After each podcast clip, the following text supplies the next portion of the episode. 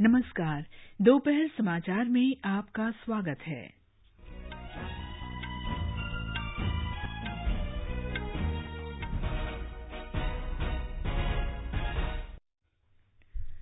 प्रधानमंत्री नरेंद्र मोदी ने कहा, डोनाल्ड ट्रंप का ह्यूस्टन में भारतीय समुदाय के कार्यक्रम में शामिल होना दोनों देशों के रिश्तों की मजबूती और अमरीका में भारतीय समुदाय के योगदान को दर्शाता है। ब्रिटेन के सांसद बॉब ब्लैकमैन ने कश्मीर मुद्दे पर भारत का समर्थन किया, कहा पाकिस्तान को अपने कब्जे वाले कश्मीर को खाली कर देना चाहिए। उच्चतम न्यायालय ने कांग्रेस नेता गुलाम नबी आज़ाद को जम्मू कश्मीर जाने की अनुमति दी। दूरदर्शन के साठ वर्ष पूरे, सूचना और प्रसारण मंत्री प्रकाश जावड़ेकर ने कहा, विश्वसनीयता है दूरदर्शन की पहचान। आंध्र प्रदेश में गोदावरी नाव दुर्घटना में मृतकों की संख्या बढ़कर बारह हुई और मध्यप्रदेश में बाढ़ की स्थिति गंभीर।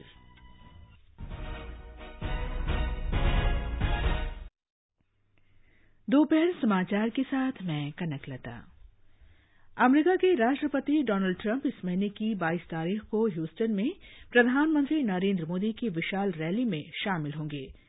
प्रधानमंत्री नरेंद्र मोदी ने कहा है कि कार्यक्रम में अमरीकी राष्ट्रपति डोनाल्ड ट्रंप का शामिल होना, दोनों देशों के बीच रिश्तों की मजबूती और भारतीय समुदाय के अमरीकी समाज और अर्थव्यवस्था में किए गए योगदान को दर्शाता है। एक ट्वीट में श्री मोदी ने कहा कि अमरीकी राष्ट्रपति का इस कार्यक्रम में शामिल होना इस बात का प्रतीक है कि भारत और अमरीका के बीच प्रगाढ़ संबंध हैं।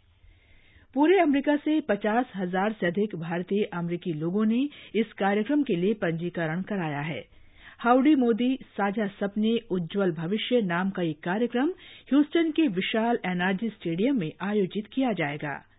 एक बयान में व्हाइट हाउस की प्रेस सचिव स्टेफनी ग्रिशम ने कहा कि मोदी ट्रंप संयुक्त रैली अमरीका और भारत के लोगों के बीच मज़बूत संबंधों को उजागर करने का अवसर प्रदान करेगी। अमरीका में भारत के राजदूत हर्षवर्धन श्रृंगला ने इस कार्यक्रम में ट्रंप की भागीदारी को ऐतिहासिक और अभूतपूर्व बताया है। उन्होंने कहा कि इससे भारत और अमरीका के बीच बढ़ते मित्रता और सहयोग का पता चलता है। प्रधानमंत्री नरेंद्र मोदी और राष्ट्रपति डोनाल्ड ट्रंप के साथ अमरीका में डेमोक्रेटिक पार्टी के वरिष्ठ सांसद स्टेनी होयर भी विशाल रैली में शामिल होंगे। ये समाचार आकाशवाणी से प्रसारित किए जा रहे हैं। ताज़ा समाचार जानने के लिए आप हमारे Twitter handle at news Hindi को फॉलो कर सकते हैं। दोपहर समाचार में आपका फिर स्वागत है। ब्रिटेन के सांसद बॉब ब्लैकमैन ने कहा है कि जम्मू कश्मीर भारत का अभिन्न अंग है और पाकिस्तान को अपने कब्जे वाले कश्मीर को खाली कर देना चाहिए। लंदन में कश्मीरी पंडितों के कार्यक्रम में उन्होंने कहा कि पूरे कश्मीर पर भारत का अधिकार है। उत्तरी लंदन से कंजर्वेटिव पार्टी सांसद ने कश्मीर में अनुच्छेद 370 हटाए जाने का पुरजोर समर्थन किया। उन्होंने कहा कि प्रधानमंत्री नरेंद्र मोदी ने जम्मू कश्मीर को पूरी तरह भारतीय संविधान के तहत लाकर मज़बूत नेतृत्व का परिचय दिया है।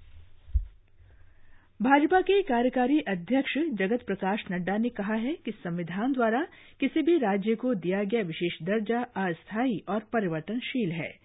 महाराष्ट्र के ठाणे में आयोजित जनसभा में उन्होंने कहा कि कश्मीर में अलगाववादियों ने अनुच्छेद 370 का कई बार दुरुपयोग किया और ये राज्य के लोगों के विकास में बड़ी बाधा बन रहा था। जम्मू कश्मीर के राज्य भाजपा महासचिव युद्धवीर सेठी ने कुछ निहित स्वार्थी तत्वों द्वारा फैलाई जा रही इस बात को सिरे से खारिज किया है कि अनुच्छेद 370 हटाए जाने से मुस्लिम आबादी के साथ भेदभाव होगा और राज्य की जनसंख्या के अनुपात में परिवर्तन आएगा। जम्मू कश्मीर से संबंधित कई याचिकाओं पर आज उच्चतम न्यायालय में सुनवाई हुई। कश्मीर में यथाशीघ्र सामान्य स्थिति बहाल करने पर न्यायालय ने केंद्र को हरसंभव उपाय करने के निर्देश दिए। प्रधान न्यायाधीश न्यायमूर्ति रंजन गोगोई, न्यायमूर्ति एस ए बोबडे और न्यायमूर्ति एस ए नजीर की पीठ ने कहा कि कश्मीर घाटी में तथाकथित हड़ताल पर जम्मू कश्मीर उच्च न्यायालय अपना फैसला दे सकता है। उच्चतम न्यायालय ने जम्मू कश्मीर उच्च न्यायालय के मुख्य न्यायाधीश से इन आरोपों पर रिपोर्ट मांगी है कि लोगों को उच्च न्यायालय में याचिका दायर करने में कठिनाइयाँ हो रही हैं।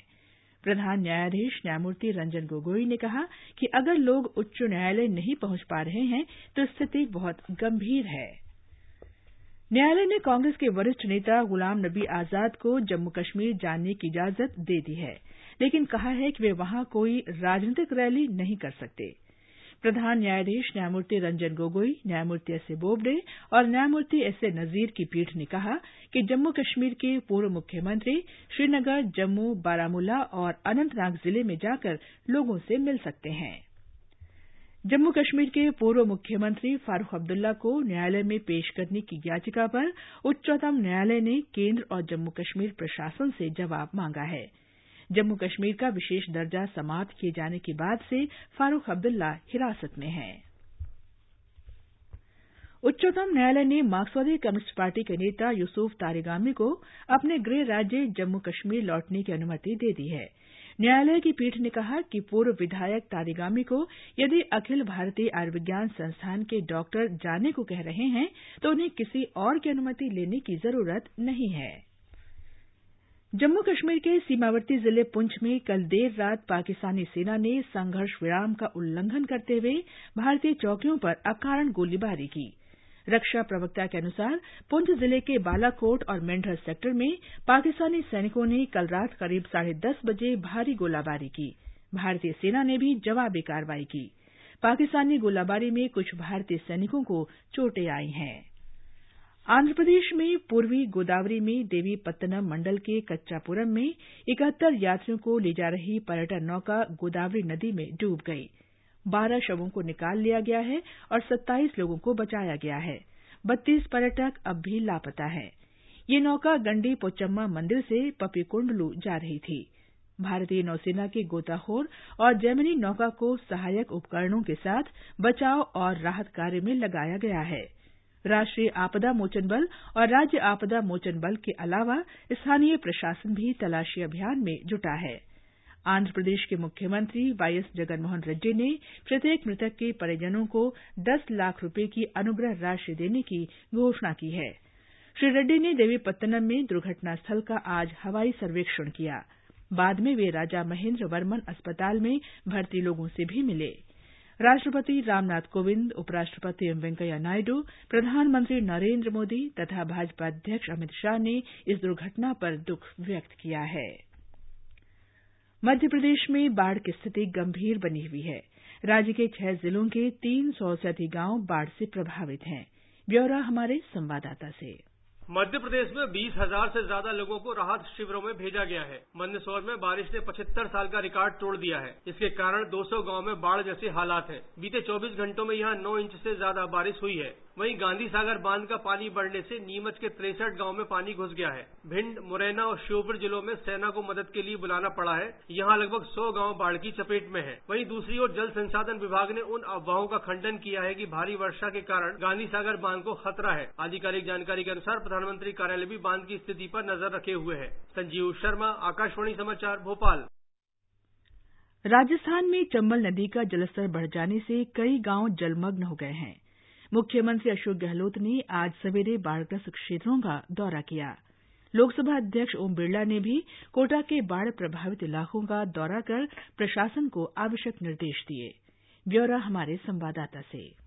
प्रभावित इलाकों का दौरा करने के बाद मुख्यमंत्री अशोक गहलोत ने कहा कि स्थिति नियंत्रण में है। उन्होंने कहा कि सरकार ने राहत और बचाव के लिए सभी ज़रूरी कदम उठाए हैं। चंबल नदी पर बने राणा प्रताप सागर, जवाहर सागर और कोटा बैराज के सभी गेटों से पानी की निकासी अभी भी जारी है। इसके कारण कोटा, सवाई माधोपुर और धौलपुर के कई गाँव पानी से घिर गए हैं और निचले इलाकों में पानी भर गया है। हालाँकि कल शाम से कोटा संभाग में बारिश का दौर थमने से प्रशासन ने राहत की ली है, लेकिन मौसम विभाग ने फिर से कोटा संभाग में भारी बारिश की चेतावनी जारी की है। जितेंद्र द्विवेदी, आकाशवाणी समाचार, जयपुर।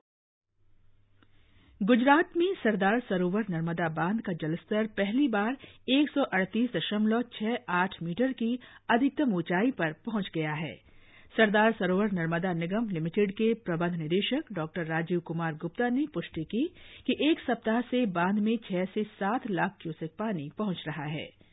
प्रधानमंत्री नरेंद्र मोदी कल 17 सितंबर को अपने जन्मदिन पर सरदार सरोवर नर्मदा बाँध में अधिकतम जलस्तर होने के समारोह में शामिल होने वहाँ जा रहे हैं।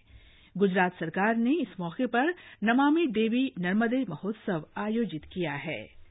ये समाचार हमारी website news on AIR dot com पर भी उपलब्ध हैं। ये आकाशवाणी है। सूचना और प्रसारण मंत्री प्रकाश जावड़ेकर ने कहा है कि देश में बहुत से समाचार चैनल हैं, लेकिन लोग विश्वसनीय समाचारों के लिए दूरदर्शन को देखते हैं। उन्होंने कहा कि दूरदर्शन सनसनीखेज नहीं, बल्कि सही समाचार देता है। आज नई दिल्ली में दूरदर्शन के साठवें स्थापना दिवस पर उन्होंने उम्मीद जताई कि बीबीसी और सीएनएन जैसे अंतर्राष्ट्रीय न्यूज़ चैनलों की तरह ही दूरदर्शन भी पूरी दुनिया में देखा जाने लगेगा। उन्होंने कहा कि प्रधानमंत्री नरेन्द्र मोदी के नेतृत्व में भारत एक महाशक्ति बन रहा है। ये भी एक महत्वपूर्ण है क्योंकि लोगों को अब सच्ची खबरें चाहिए। विश्वसनीय खबर देखनी है तो तुरंत लोग दूरदर्शन न्यूज़ लगाते हैं। अब एक डीडी इंडिया शुरू हो रहा है, जो दुनिया भर में भारत की खबरें जैसे बीबीसी सीएनएन एनके वैसे ही आने वाले दिनों में डीडी न्यूज़ भी दुनिया में सब जगह देखने वाला एक बहुत रिलायबल चैनल होगा, क्योंकि भारत एक महाशक्ति बन रहा है और बनेगा प्रधानमंत्री जी के नेतृत्व में। इस अवसर पर श्री जावड़ेकर ने विशेष डाक टिकट और विशेष पत्रिका भी जारी की। दूरदर्शन के उत्कृष्ट कर्मियों को पुरस्कार भी प्रदान किए गए। सूचना और प्रसारण मंत्रालय में सचिव अमित खरे ने इस अवसर पर कहा कि दूरदर्शन ने समय के साथ अपने को बदला है और ये अपनी विशिष्ट पहचान बनाने के लिए नवीनतम तकनीक को अपना रहा है। पोषण माह 2019 का उद्देश्य स्वास्थ्य तथा पोषण के बारे में लाभार्थियों के बीच जागरूकता बढ़ाना है। इस अभियान में पोषण भागीदारी और पोषण पर चर्चा जैसे कार्यक्रम चलाए जा रहे हैं। हमारे संवाददाता ने बताया है कि कश्मीर मंडल में पोषण मिशन के पूरी तरह क्रियान्वयन के लिए सभी लाभार्थियों तक पहुँचने का प्रयास किया जा रहा है। राष्ट्रपिता महात्मा गांधी की डेढ़ सौवीं जयंती पर इस वर्ष 2 अक्टूबर को कई विशेष कार्यक्रमों का आयोजन किया जा रहा है। हमारे संवाददाता ने बताया है कि मोदी सरकार ने बापू के स्वच्छ भारत के सपने को पूरा करने के लिए हर संभव उपाय किए हैं। बापू का मानना था कि स्वच्छता स्वतंत्रता से अधिक महत्वपूर्ण है। महात्मा गांधी के स्वच्छ भारत के सपने को पूरा करने के लिए प्रधानमंत्री नरेंद्र मोदी ने 2 अक्टूबर 2014 को स्वच्छ भारत अभियान की शुरुआत की थी। श्री मोदी ने लोगों से अपील करते हुए कहा था कि यह हमारी सामाजिक ज़िम्मेदारी है कि 150वीं जयंती तक बापू के स्वच्छ भारत के सपने को पूरा करें। आकाशवाणी पर अपने मन की बात कार्यक्रम में श्री मोदी ने कहा था कि लोगों को राष्ट्रपिता महात्मा गांधी के सपने को साकार करने के लिए भारत को स्वच्छ बनाने के प्रति प्रति योगदान करना चाहिए। हम सबने तय किया कि जब पूज्य बापू की 150वीं जयंती हो तो उन्हें हम उनके सपनों का भारत, स्वच्छ भारत देने की दिशा में कुछ न कुछ करें स्वच्छ भारत मिशन के तहत 10 करोड़ से अधिक शौचालय बनाए जा चुके हैं जबकि 35 राज्यों और केंद्र शासित प्रदेशों को खुले में शौच मुक्त घोषित किया जा चुका है। जल शक्ति मंत्री गजेंद्र सिंह शेखावत ने आकाशवाणी समाचार को बताया। कृतज्ञ राष्ट्र डेढ़ सौवीं जयंती पर अपने राष्ट्रपिता को यदि स्वच्छता का ये उपहार देता है ये निश्चित रूप से राष्ट्र के लिए भी गौरव का विषय है। इसमें कोई संदेह नहीं कि स्वच्छ भारत अभियान एक जन आंदोलन बन गया है और आने वाले समय में स्वच्छता हम सभी के जीवन का एक अहम हिस्सा बन जाएगा। दीपेंद्र कुमार, आकाशवाणी समाचार, दिल्ली। आकाशवाणी के समाचार सेवा प्रभाग से आज प्रसारित होने वाले साप्ताहिक कार्यक्रम पब्लिक स्पीक का विषय है, सिंगल यूज़ प्लास्टिक पर प्रतिबंध और कचरा प्रबंधन। कार्यक्रम एफएम गोल्ड चैनल और अतिरिक्त मीटरों पर रात साढ़े नौ बजे से प्रसारित किया जाएगा। श्रोता टोल फ्री नंबर एक आठ शून्य शून्य, एक एक पाँच सात छह सात पर स्टूडियो में मौजूद विशेषज्ञों से सवाल पूछ सकते हैं। अंत में मुख्य समाचार एक बार फिर। प्रधानमंत्री नरेंद्र मोदी ने कहा, डोनाल्ड ट्रंप का ह्यूस्टन में भारतीय समुदाय के कार्यक्रम में शामिल होना, दोनों देशों के रिश्तों की मजबूती और अमरीका में भारतीय समुदाय के योगदान को दर्शाता है। ब्रिटेन के सांसद बॉब ब्लैकमैन ने कश्मीर मुद्दे पर भारत का समर्थन किया, कहा, पाकिस्तान को अपने कब्जे वाले कश्मीर को खाली कर देना चाहिए। उच्चतम न्यायालय ने कांग्रेस नेता गुलाम नबी आज़ाद को जम्मू कश्मीर जाने की अनुमति दी। दूरदर्शन के 60 वर्ष पूरे, सूचना और प्रसारण मंत्री प्रकाश जावड़ेकर ने कहा, विश्वसनीयता है दूरदर्शन की पहचान। आंध्र प्रदेश में गोदावरी नाव दुर्घटना में मृतकों की संख्या बढ़कर बारह हुई और मध्य प्रदेश में बाढ़ की स्थिति गंभीर बनी हुई है। इसके साथ ही दोपहर समाचार का ये अंक समाप्त हुआ। नमस्कार।